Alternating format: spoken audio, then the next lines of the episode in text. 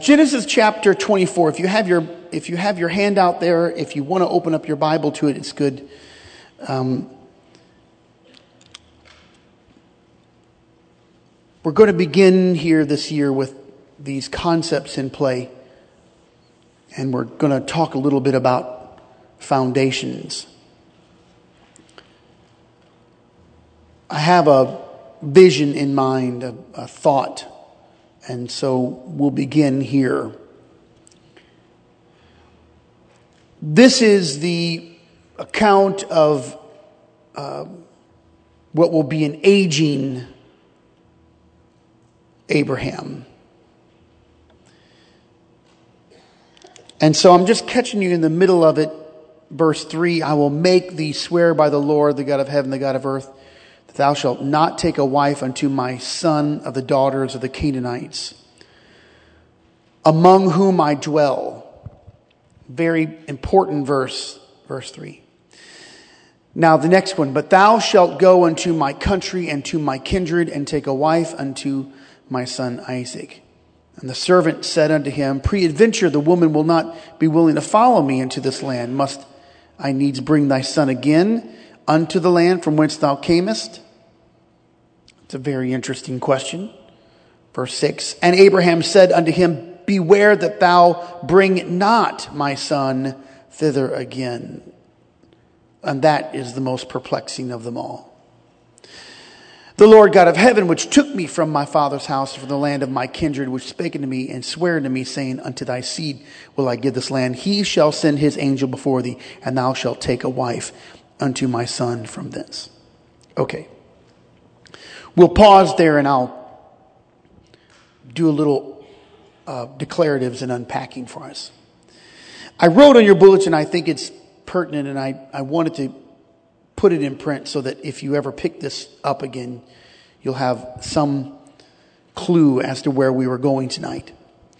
The challenges of our age seem to be growing. Staying focused on godly things is not a task given to the weak-minded or apathetic. Rather, to be centered on Christ, his word comes with persistence. Of course, there's many other things that attend to that I did not write. The foundations of our lives are not always seen. In fact, most of the time they are hidden. No one can see them. But the results of those foundations are in constant display. Outcomes are often tied to the foundations of our lives. Therefore, if we seek to have peace, understanding, wisdom, or any of those healthy benefits, most of which I have not listed here tonight, then we must return to our foundations and investigate how and where we are built. I would just add to that writing, if you're listening or jotting down notes, that eventually, whatever building is built, eventually, at some juncture, the foundation will declare the flaws. It has its own revelation over time.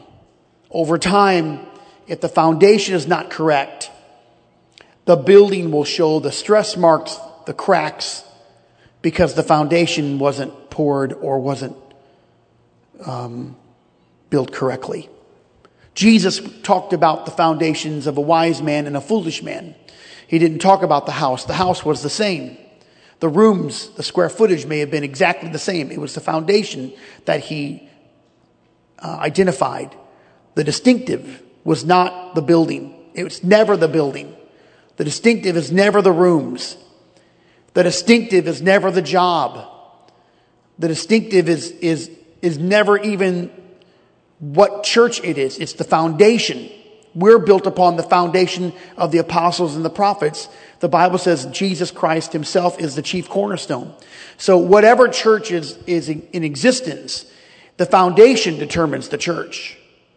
Whatever belief system you have, the foundation determines your viability or your longevity, the foundation.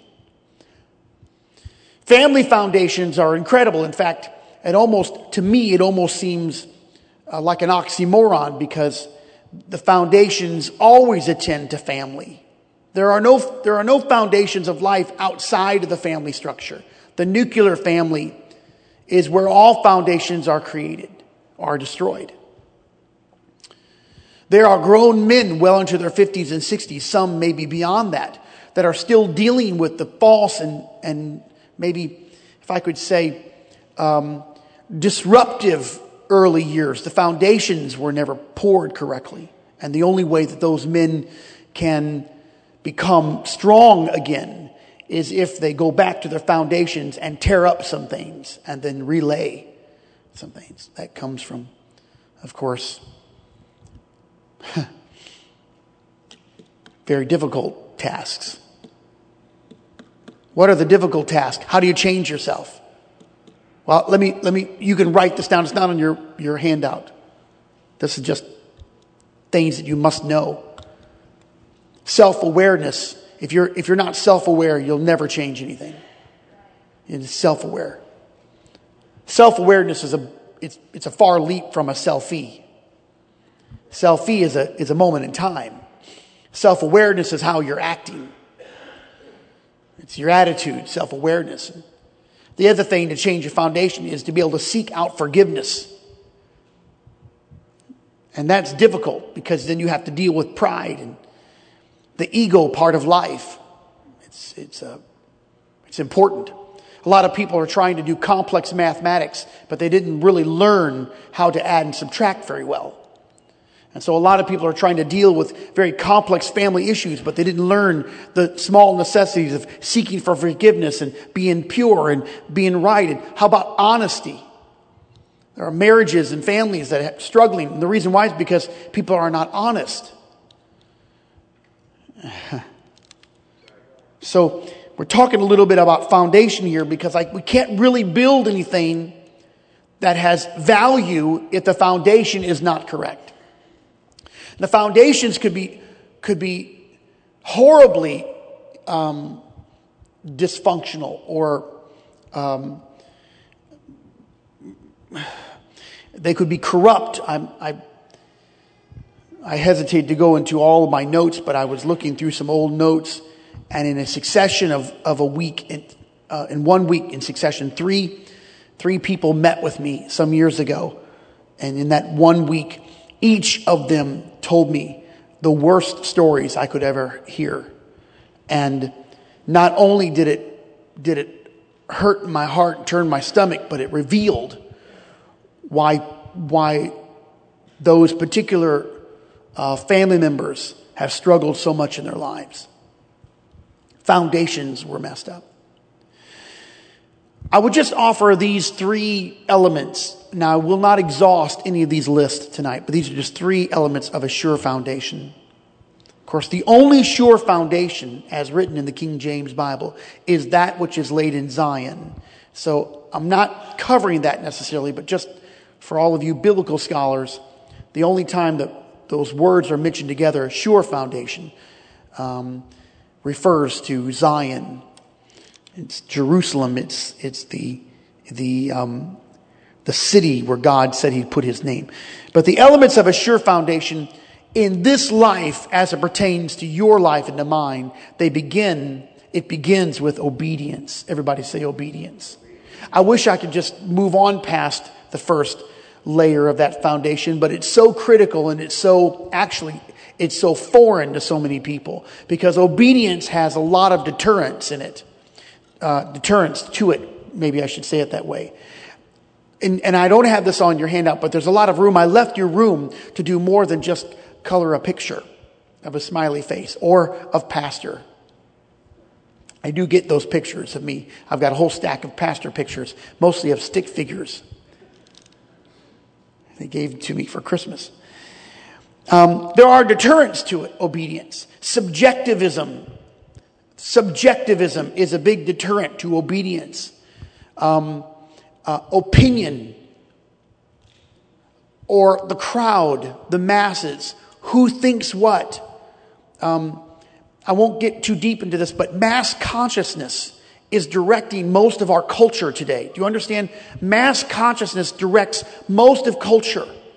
Culture is now defined by a sweeping view of opinions that topple maybe traditional concepts, or even if it's pure concepts, mass consciousness. I'm doing some research on different areas, but one of the research projects that I put myself on is just trying to categorize, and I do it through World Report. It's a Christian magazine, but I'm doing it through World Report. But there's multiple different venues where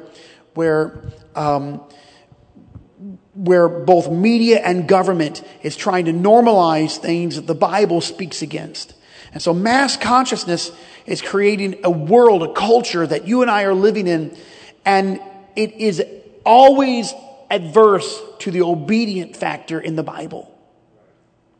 The other part of a sure foundation is it's a mixture of departures and retentions. So if you're building a typical foundation, departures mean that it moves, it keeps things out. It keeps things out. So a good foundation will keep out moisture, and a good foundation will keep heat and air conditioning inside. The foundation does that. So the elements of a sure foundation has those two. They look like they're polar movements, but when in fact they are one and the same. There's both insulation and isolation. It's keeping things out and keeping things in, a good foundation. And the final one, and just the family's foundation, is endurance. This is how you know that there is a sure foundation. Now, I want to tell you about endurance, or long-lasting foundations. No one knows what that foundation is overnight. You don't really know how strong you are until time has passed, because time is a commodity that cannot be replaced. But also, time is the greatest revelatory aspect of all life, time. Over time, time has shown young preachers that they weren't really equipped. Time has shown powerful preachers because they stayed through thick and thin.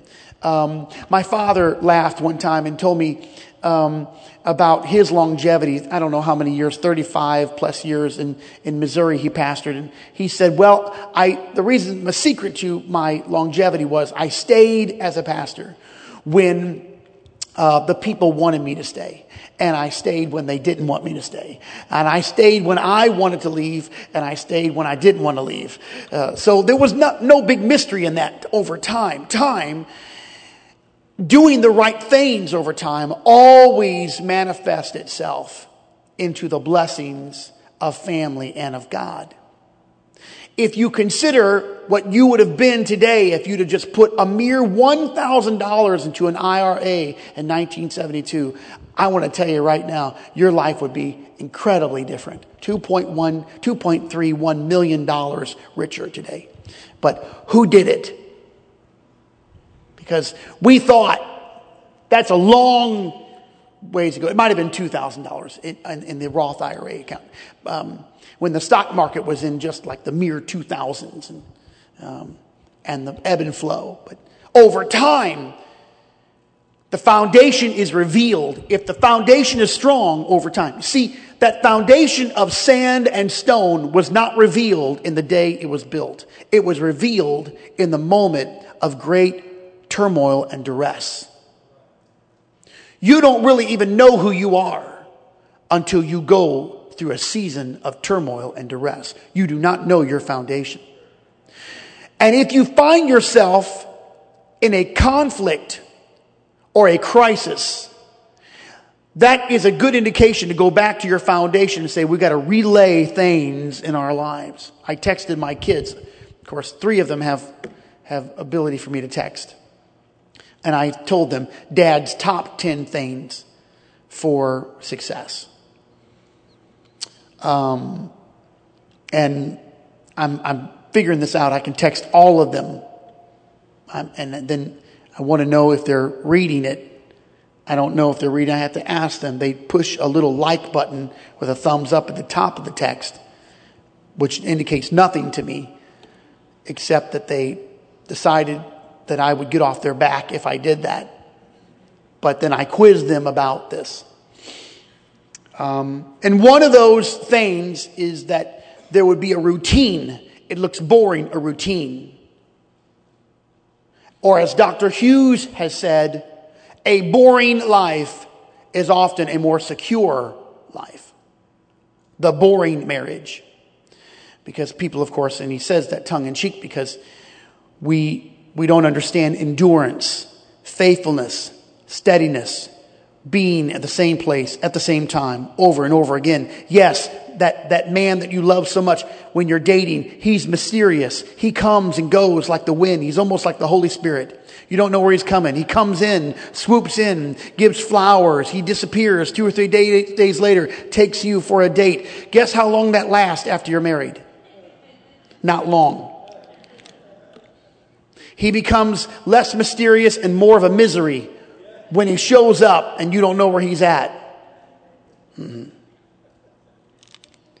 I go back to our scripture because this is important for us. I've got to get to the scripture. Abraham's foundation was profound. It lasted a long time. It was, in fact, the very, and I say this, the vehicle, when I say a vehicle, not that foundations move, but it moved him into the place where he could withstand even his own failures. A strong foundation will keep you even when you fail and you make a mistake. Because you will. No one has lived this life without regrets or own personal failures. But a foundation, it will not just protect you from the things you did not deserve and could not see, but it will also protect you from your own failures. And Abraham, as I have many times exposed his own failures, but a strong foundation, and his foundation came through the very things that I listed at the beginning. Obedience came. Here's Abraham's influence. He was a friend of God, the only one in the Bible called as such, a friend of God. This is an elevation of profound significance, a friend of God.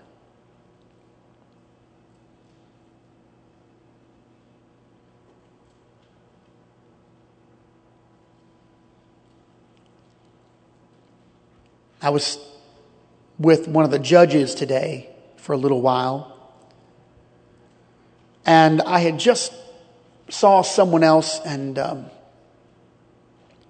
we were just standing there talking, and I said something to someone else, but then I turned and I was talking again to one of the judges, and he was greeting me and so very kind, and we talked for a while. And the other person, of course, didn't know that I knew the judge. So the judge left, and of course, it's the question, you know him? Yeah, he's a friend of mine. Yeah. It's nice to know somebody. It's nice to say that they're friends of yours. If you can say that you're a friend of God, or if God can say that he's a friend of yours, it puts you on a different level. Now, there's a reason for that. The reason is because Abraham did something that I want to shine light on tonight. And I'm very concerned, at least from my childhood up till now, and even in many circles, it garnishes almost no attention at all. Abraham was obedient to God. God called him out. Okay, he called him out and said, "Leave your family and come, I'll show you where you're going to go." There's almost no one talking about that moment, because the moment is so fleeting in the scripture. The sentence comes and goes. It has almost no fanfare. David, as a boy picking up stones and running after Goliath, has been preached 1,000,000 times more than that one moment where Abraham obeyed God and left the Ur of the Chaldeans and left his family and moved away. He doesn't know where he's going. He doesn't know how he's going to get there, but he obeys God. It doesn't look significant until you read the scripture, and the first 11 chapters of the scripture cover 2,000 years, and then the breaks go on, and the next 11 covers one man's life. The attention of Abraham.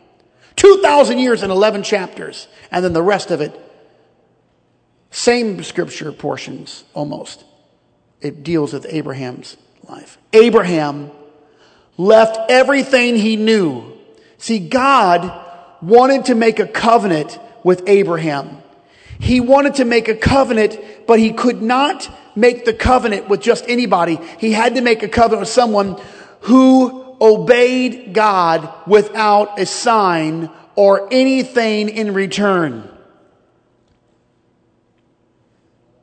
Yes. Abraham's influence. He had influence with God. He influenced God. He could have halted the judgment of God against Sodom and Gomorrah. He just couldn't find 10 people that were righteous. God had the fireballs in his hand ready to throw them down. And Abraham stopped him and said, if I can find 100, about 50, how about 30, 20, 10? He couldn't find 10. But Abraham stopped the judgment of God. Abraham was renowned in all the land. Of course, there's a reason why Abraham was renowned. And you can put next to that, because he was a well digger. Oh, I don't have time to do this. Abraham was a well digger. He dug wells, life, the water that flows. It's the life. And Abraham brought life to a barren region, and he named the wells, and he was wealthy because from the water, his crops, his land, his livestock were fed from the water. He was a worker. He was renowned. He was wealthy. And finally, he was connected to Melchizedek. Now, some of you would love for me to get down into Melchizedek because you've asked me to do that, and I've said no on multiple occasions. No, I'm not going to do that, and the floor is not open. But I will say that Melchizedek was after the order of the high priest, and he was a very special man, the king of Salem.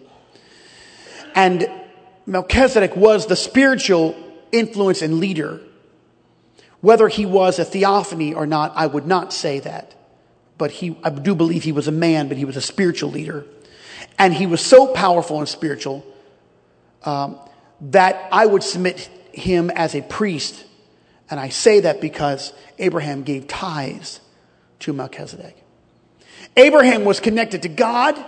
He was connected to his community or land or population, and he was connected to a spiritual leader. He had great influence with all of them, and they influenced him. Now let's just get into this small scripture reading where Abraham's eldest servant, his name is Eliezer. You can find this later in chapter 25. His name is Eliezer, is sent. He is sent to find Isaac a wife. This is interesting, and this is what perplexed me. That Isaac is not sent to find a wife. See, we've got to go back to the foundation. Something about the foundation of Abraham's life has got to stay secure. It's got to stay secure. There's a foundation. He cannot mess up the foundation because what's in that foundation is bigger than him. So Abraham sends Eliezer back to his home country to find a bride because Abraham and his family were living in Canaan. Canaan was a place that had heathen people. They did not follow God. They did not obey the Lord. They did not make sacrifices to God. And Abraham wanted to continue something in the life of his son. Abraham is 140 years old when he sends Eliezer back to find a bride. That means that Isaac is 40 years old. Now pray tell, couldn't you find your own wife at 40 years old? Why would he not send Isaac back? Why does he refuse? In fact, the Bible says in no uncertain terms, do not bring my son back to that land. The King James says, beware that thou bring not my son thither again. Don't bring him back. I cannot have Isaac running the risk of Isaac going back to where I came from. I'll take a wife from there. but he can't go back. Why is that? Because one night, in the middle of the night, God spoke to Abraham and said, I'm going to make a covenant with you. Now, when men made covenants, they would cut up a sheep or a lamb. They would dig a trench. They would pour the blood of that lamb in the small trenches, just an old Hebrew Jewish custom. And then they would take their sandals off and both stand in the blood with their feet in that small trench. And sometimes they would hold hands or combine or grab each other. And they would make a covenant. And that was a blood covenant. But of course, all those covenants were subject to the character of the one making the covenant. God wanted to make a covenant with Abraham. And so the Bible says that God did that. In fact, if you read it, that exact same thing happened. There's a trench, there's blood, but Abraham didn't stand in the blood. God made Abraham go to sleep. And before that, he saw a fire, an incense and a fire pass through that trench. See, God couldn't take a chance on the character of Abraham. So God made the covenant all by himself so it would never go away. The covenant and the sign of the covenant was the circumcision of Abraham. And Abraham had the covenant. You obeyed me, I'm going to give you a land. Even when they found Rebekah, this is what Eliezer said. You're going to be the mother of thousands of millions. Read it in your Bible. It's incredible. Because everyone knew what the covenant was going to be. Your offspring are going to be like the stars in the sky, like the sand on the seashore. Abraham, God made a covenant with Abraham, and Abraham could not open the door and run the risk of the covenant going back to the place where he came from, because he came out of that place and he came through obedience, and he was not going to open the door. I'm teaching something now about family foundations. Wherever you came from, no, God brought you from that place. You cannot, listen, the covenant that you have is bigger than you. It's bigger than your needs. And Abraham is teaching us something right here. Isaac, it doesn't matter how old he was 40 years old. Now, I like this idea of arranged marriages. I think this is very good. I think this is healthy. Several of the fathers have been talking about this here. These kids, they're 18, they're 25, your brain don't even fully develop till you're 28. I mean, we're going to leave them to the most important decision of their life. Let me help you, I'll tell you. Reverend Moon, he's married like 20,000 people. I don't know if it's happy marriages, but. And this is what happened. Eliezer finds the wife. Dad didn't even find the wife. Eliezer found the wife. He's an aged man. Abraham didn't allow Isaac to go. Not because Isaac wasn't old enough. He was old enough. Not because Isaac wasn't intelligent enough. He was very intelligent. Not because the trip was dangerous. Eliezer would have been hurt and wounded far greater than Isaac. But he made sure that his son didn't go back. That's where I came from. You can't go back there. The covenant is going to stay with you. And in that moment, something happened. The Ur of the Chaldeans had to be shed. It had to be put aside. You see, Abraham left. He obeyed. So little attention is given to obedience. Hear me. The foundation of your life hinges on obedience. Even Jesus Christ himself, who is God and man. He is fully God, he's fully man.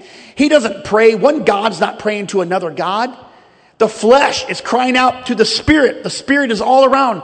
And because the Bible says that Jesus was thirsty, but he's also the living water. He slept, but he's omnipresent. How could that be? It's because he's Emmanuel, God with us. He's born of Mary and overshadowed by the Holy Ghost. And he calls out, and here's Jesus, the Son of God, calling out to the Father. And Jesus says, if it be possible, let this cup pass from me. Nevertheless, not my will, but thine be done. And the flesh had to become submissive to the spirit. Even Jesus struggled with obedience, and we saw it in display in the garden. So no one's going to stand around me and tell me, oh, I don't ever struggle with obedience. Really? Then let God call you to do something that goes against your grain. I like what one man said. He said, no one really knows they're a servant until they're treated like one. Yeah, well, I'm a servant. Just don't treat me like a servant. Okay. The foundation of the covenant was important because this is going to explain and guide and give revelation to the life of all the people from Abraham to you. Because you, ladies and gentlemen, are grafted into the same vine that came out of Abraham. You and I are the grafted part. We got in the vine. We're the branch that got in the vine. You and I got to be children of Abraham because the Lord ordained it. And I spoke it on Sunday morning of Christmas Sunday morning, I believe it was, that Simeon saw it when he held the Christ child and said, this is the consolation of Israel to the Gentiles and to Israel. They weren't confused about this. Here is the foundation of the covenant. And the foundation is that God is the center. God is the center. God is the center. For several thousand years, astrologists and scientists thought that the earth was the center of our solar system, much like people, until we figured out that all these planets are not revolving around us. Can you imagine? Could you imagine telling people that, you know, the whole world doesn't revolve around you? That would be a shock. God is the center. How about the Lord being the center of everything you do? You know, we sing the song, Jesus be the center of, this is a wonderful song, but most of the lyrics that we sing, I don't even know if we have a relationship to. They just sound good in the melodic harmony that we do this. But if you want God to be the center of your life, then is he the center of your life? How about in the morning, in the evening, in the day? Is he a center of what you think and how you live? Are his laws and principles, do they guide you? God is the center. Now, we don't see it the way that it was seen in the Old Testament because there was so much false gods and opposition that you had to make a very conscious effort. Not right here. We don't make a conscious effort. We're in America. We have a Bible. They didn't have a Bible. Can you imagine? They didn't have a scripture. They didn't have a Bible. They had to know the Lord on a personal relationship. And they did through that through sacrifice. Number two, God is holy. The foundation is God is holy. He's a holy God, which just means you can't do whatever you want to do. He's a holy God. He's holy. Jesus said, be holy, even as my Father which is in heaven is holy. How about holiness? What happened to pursuing holiness? We've got to pursue holiness in our life. To be holy leads me to the next line. The people of God are set apart because they have to be holy. Because set apart, holy means set apart. But God is holy first, not me. He's called me to be holy, means set apart. See, the foundation is you're set apart. You're not like all the other peoples of the world. Abraham, you're not like everyone else. You're not going to worship all these false gods. Abraham followed a law before Moses ever had the tablet in his hand. I'll let you do your own research on that. Number four, the law of the Lord is premier. Not the law of a land. Not consensus, as I began, not mass consciousness. The law of the Lord is premier. So what is the law of the Lord? Well, the law of the Lord is very different from the laws of our land. And as we progress through the time, the law of our land will become more adverse to the law of the Lord. I know you believe that. Number five, and finally, the name of the Lord is higher. They were always pursuing the name. They didn't know the name, but they were pursuing the name. The progressive name of God was being revealed little by little by little. And all of the progressive names of God in the Old Testament were of his function. Hagar named him first. Did you know that? Of course, the rest were named by patriarchs. Hagar named him first when she was thrown out and thought she was going to die. And she named him because an angel said, I didn't leave you. There's a well right there. The God that is there. That's what she said. Hagar, no relation to Sammy. Those jokes only go for people who are like, born, had to live through the 80s and 90s. Sorry. I love that joke. I try to use it as often as I can. I just don't ever get to her. The name of the Lord is higher. Think of the powerful name. They were always after the name of the Lord. This is Jacob wrestling with God, with a theophany in the night. He's wrestling. And he asked a question. He only asked one question. And the answer came back in a question. What is thy name? And the theophany, the angel of God, said, how is it that you ask after my name? No answer was given. They were always after the name of God. That is why there were so many conjunctions of Yahweh, Jehovah, Nisi, Sidkenu, Jehovah, Jireh, Jehovah, Shalom, always trying to find until finally the name was revealed. Thou shalt call his name Jesus. Mary did not name her own son. That name was handed down by the heavenlies. You'll call his name Jesus. He shall save. And Jesus actually means Jehovah has become our salvation. How is that? It's because he becomes the incarnate God. Now unto the King, immortal, invisible, the only wise God, be glory and honor forever. Jesus becomes the embodiment, the incarnation of Jehovah of the Old Testament. The Spirit is invested into the Son now. And the foundation of Abraham's life all rested right there. All of these elements rested in Abraham's life. And so Abraham has got to find a wife for his son. And the last thing he's going to do is open up a door to create an appetite for his son. Boy, it looks good back there. It looks good back there. In fact, they're my family. They're all my relatives. Wait a second. That was the sacrifice your father made, blindly made a sacrifice and left all that place and got out of that. And when Eliezer gets back, who is the lead character in the story? It's not Bethuel. It's not Rebekah's father. It's her brother. There's dysfunction in that house. Laban is the one who's making the transaction of a bride. Abraham doesn't even know it. He just says, go find a wife. And he finds a wife and he brings her back. Eliezer is the one who picked out the wife because you can live in an environment. You can't attach yourself to the culture, but also you cannot go back and live where you used to be. Watch Pastor now. You can't go back to the lifestyle after you found this. When you get here, you can't go back to any other place. You can come from anything to this, but you can't go from this to anything. And surely you can't go back. But when you get here, you can't attach yourself to the world at large. You can't attach yourself because your mind will be so corrupted. You got to get back to the firm foundation and go back to those principles. God is the center of my home and the center of my life. Lay that the first foundation of your life. Tell someone God is holy. In our family, God is holy. His things are holy. His church is sacred. His people are holy people. We want to be set apart holy. You ought to know now the law of the Lord is perfect, converting the soul. And the law of the Lord is what I'm after. And the law of the Lord is the whole book. The law of the Lord. You should know, and I'm just in your handout, and the name of the Lord is higher. And you are different than Abraham. You know the name. Go read the book of Hebrews and they'll say, these all wondered. They were hoping for the promise that we have now.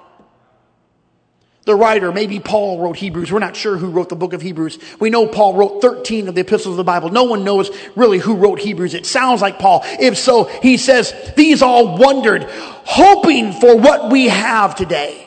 They were looking for this reward. Foundations of our lives. Family foundations begin with a covenant in your life. The family foundation. I consider Isaac. I have some issues with Isaac, but ultimately I know that God will use Isaac. He's a mama's boy. He's not a very fair father. He shows favoritism. He's got some complex problems. But I have to say, even in all of his failings and issues. He lies like his dad. He took that bad attribute. He lied when the king asked if she's his wife or his sister. He said, oh, his sister. He lied just like Abraham did. But I will tell you this about Isaac. Isaac understood the value of his father and the covenant. And when the enemy took over some parts of the land and filled in the wells, it was Isaac that went and redug those wells and named them again after the name of his father. And when there was a famine in the land and he was living in Gerar and he could have left that land, God said, I know there's a famine, but you stay right here in the middle of your famine. You do not leave. I'll be with you in the middle of your famine. And I would say this about Naomi's husband. Had he stayed in the land of the Lord, even when times were tough, his sons would not have been lost in the land of Moab. For all the wonderful things that happened to Ruth and in the book of Ruth, there's a father and two sons that were lost because they left the good things of God when times got hard. Isaac stayed in Gerar. He stayed there even when there was a famine. Here, Pastor, when I tell you, there will be times in your walk with God, you're going to go through a famine. But you stay right where you are and you know, I can't go back there and I'm not going to get accustomed to the world here because you are people of the covenant. And the covenant that you have is the covenant of the heart. Because the prophet wrote in the Bible, here's what the prophet said. God said, I'm going to put a new law in your heart. I'm going to put a new covenant in your heart. I'm going to take out that stony heart and put in a heart of flesh. It means I'm going to write my laws on your heart. Now the covenant is the covenant of the heart. The covenant is when you receive the baptism of the Holy Spirit. Now how do we know that? Because the covenant, the law, was passed down at Sinai. That happened 50 days after they were passed over by the angel. 50 days after the Passover. And they ran out of Egypt. 50 days later, they're at the foot of Mount Sinai. And Moses went up to see God on the mountain. And he got the tablets of stone. That was the law. A new law was going to be made. That's Pentecost. 50 days after Passover, that's Pentecost. Moses walks down. His face is shining like a light bulb. He put a veil over his face. See, because when you're with God long enough, your disposition and countenance changes. When you're not with God, after a while, the house looks bad. So, I look at this life that we're living, and I'm going to close here and I'm giving myself 12 more minutes, and then I might tack on some more, but we'll start with 12. I look at the life that we're living here, and I see how complex things can be. I want to go this year to my foundation and build my family foundation. The scripture talks about this moment when, in fact, many of the patriarchs lived through it, but they had followed God. Sometimes they lost their sons and daughters. Sometimes they cared little about what happened after their rule was over. Jesus said, what would it profit a man if he gains the whole world and loses his own soul? I also see that as a collective family. And I know it probably means it's singular. But what would it profit me if I gained all the world but I lost my family? If I lost my children, if I lost my marriage, if I lost myself. Even Paul said, I got to keep my body under subjection lest I myself become a castaway. What would it matter if the church exploded in membership and I preached the most profound sermons or I found great revelations and truths in the Bible, but I lost myself? And the way I lose myself is if my foundation is being messed up. My foundation is being chipped away, I got to go back to my foundation. And I know what my foundation is, and I return to it. I return to that foundation, and when I get back there, I see things that I need to correct or make sure that are corrected. Because if I don't, eventually things crumble and fall away, in my life. I would just stress here at the end, and there's a lot more family foundations we want to talk about. We're going to talk about a seed. What a seed is in your family. S-E-E-D, planting a seed. We're going to talk about relaying the sure foundations with good footers, which means we have to clear out debris, all the things that clutter our life. So I'm going to just this word called simplicity, this word of simplicity. Simplicity is critical to our lives. Simplicity. I've looked at a few things that lead me to know that our lives can become so complex that they become a deterrent against, and I basic praise and worship. I shouldn't say basic, praise and worship. And sometimes we open doors that don't need to be open in our own lives and then to our families. We open doors that don't need to be opened. And we offer things to people that don't need to be offered. Not everything that's offered, not every open door is for you to walk through. Not every offering is for you to take. Not every offer that someone makes to you should be read, even if it looks good. It's not always good to you. And I wrote in your handouts, I believe, that Eve offered the fruit of disobedience. Just because she offered it, Abraham shouldn't have taken the fruit of disobedience. But it tasted good. Listen, disobedience is not always bitter and sour. There are pleasures in the world, but they last for a small season, according to Hebrews 11. Fruit of disobedience, it has a result to it. There is something at the end of it. Sexual immorality, there's a result to it. It has something at the end of it.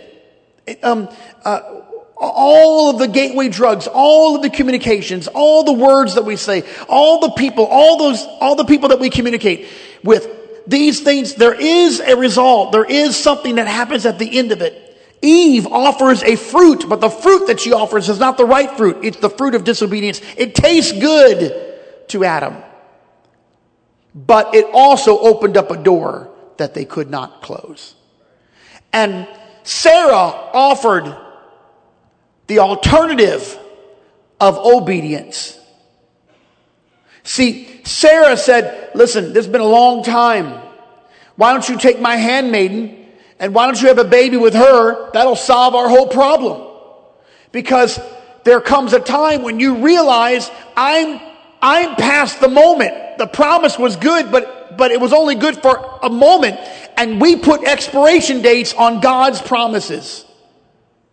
And that's exactly what Abraham and Sarah did. They said, well, this is not going to work. So we figured out another way, a better way. Here's the way. And she offers Hagar and Abraham. This appeals to his natural flesh. And when that happens, they create a firestorm that has never been put out even to this day. No politician in the world is ever going to solve the Middle East because two brothers have been fighting for the past 4,000 years. And you're never going to stop them. I could have saved them a lot of money. They just come heard me teach a Bible study. We've lost a lot of treasure, blood, war all over the world. Why? Because those two brothers are still fighting and there's animosity and hatred because one has the connection to the Father, but the other has the connection to the covenant. They're both sons of the Father, but one has the promise and the other one only has the lineage.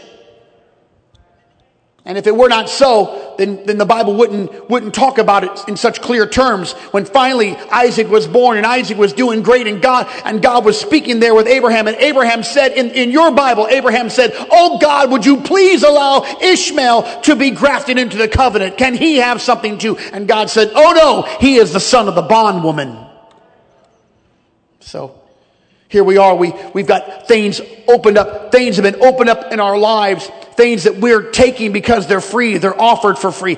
My first year of college, I stayed in a little dorm, and the hall was called Defoe Hall. And my brother had been there before me, and he had prayed and witnessed to all the guys. And so he was gone, and I came. They thought that I was a Christian.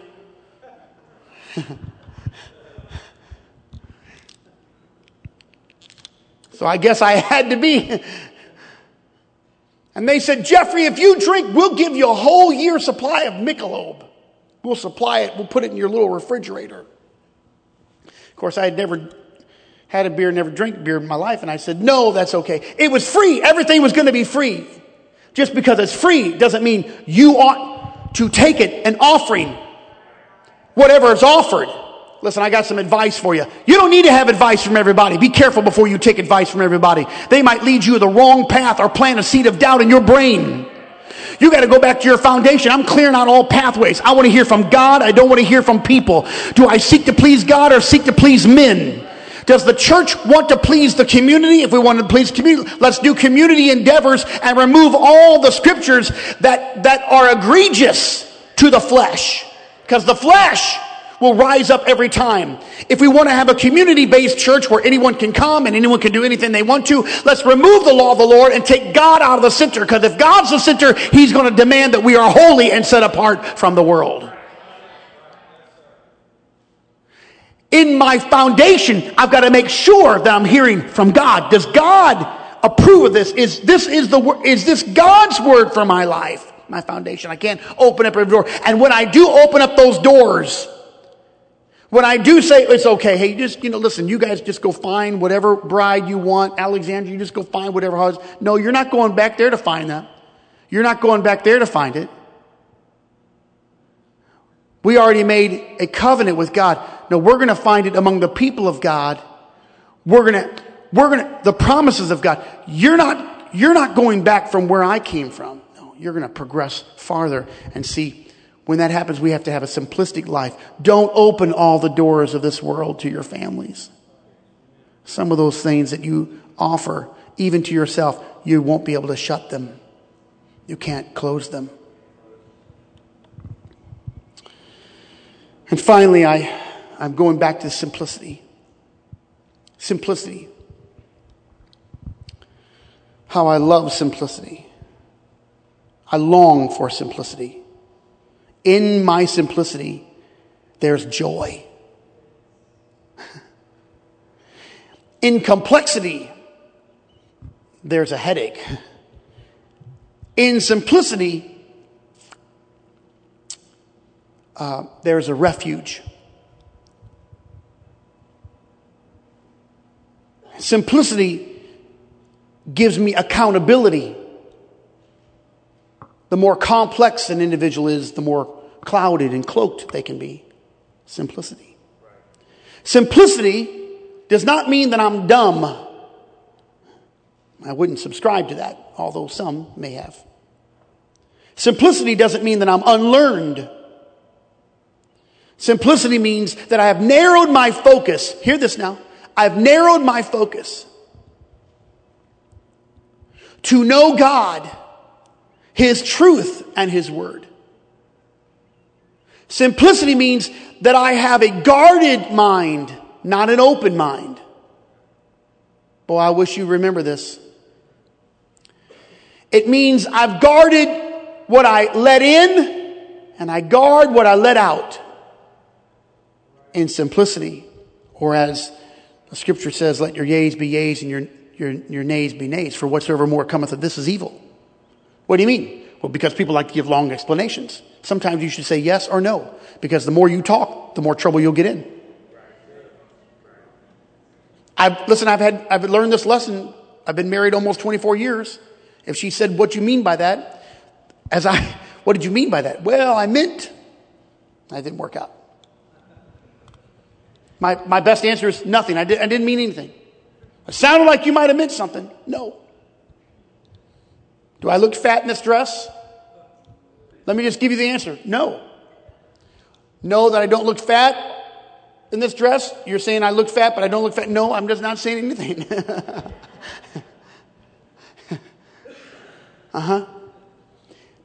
Watch this. This critical for our lives. Timothy, guard what has been entrusted to your care. Turn away from godless chatter and the opposing ideas of what is falsely called knowledge. Oh, man. 2 Timothy 2:4. No man that warreth entangles himself, because the complexity of life will tangle you up until finally you are engrossed with things that are not spiritual, that are not godly, that have stolen the preeminence of the name of God and the law of God, and God is not the center of your life. Oh, man. I wish you could get this word I'm teaching you tonight. This is the foundation of your life. How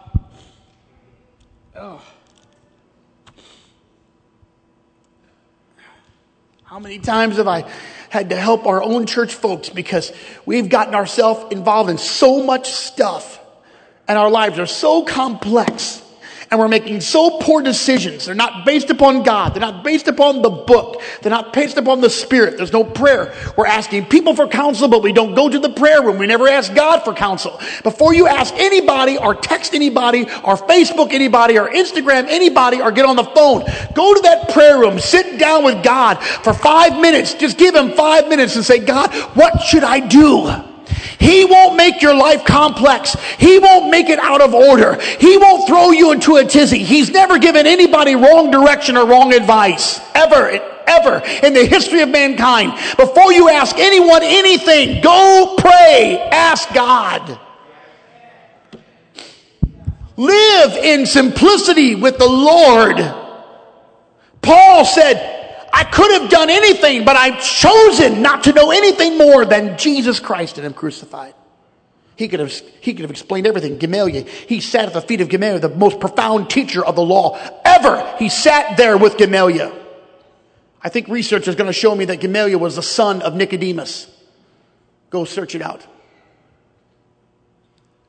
We'll vote on it next week. Can you imagine the influence?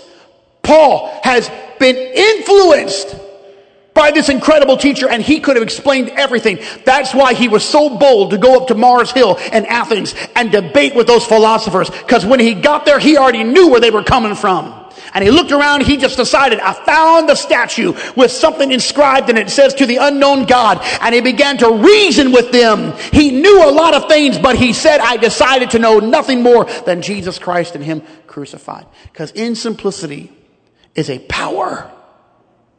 It's a power. I don't care how much trivia pursuit questions you can answer. Tell me that you can get a hold of the Most High God. Tell me that you are living consistent daily life every day of your life. Simplicity is not ignorance. Simplistic life is a foundation of understanding, not ignorance. The foundation in simplicity. So here's what I want you to do, Eliezer. I want you to go to that land, go by yourself. Don't bring my son.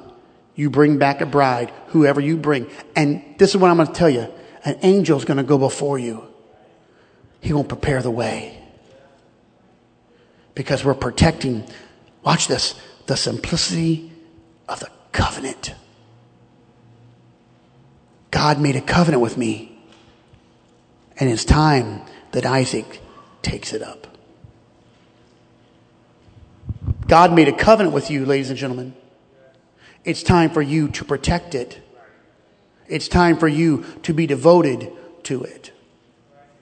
And everybody said amen. Please stand with me now.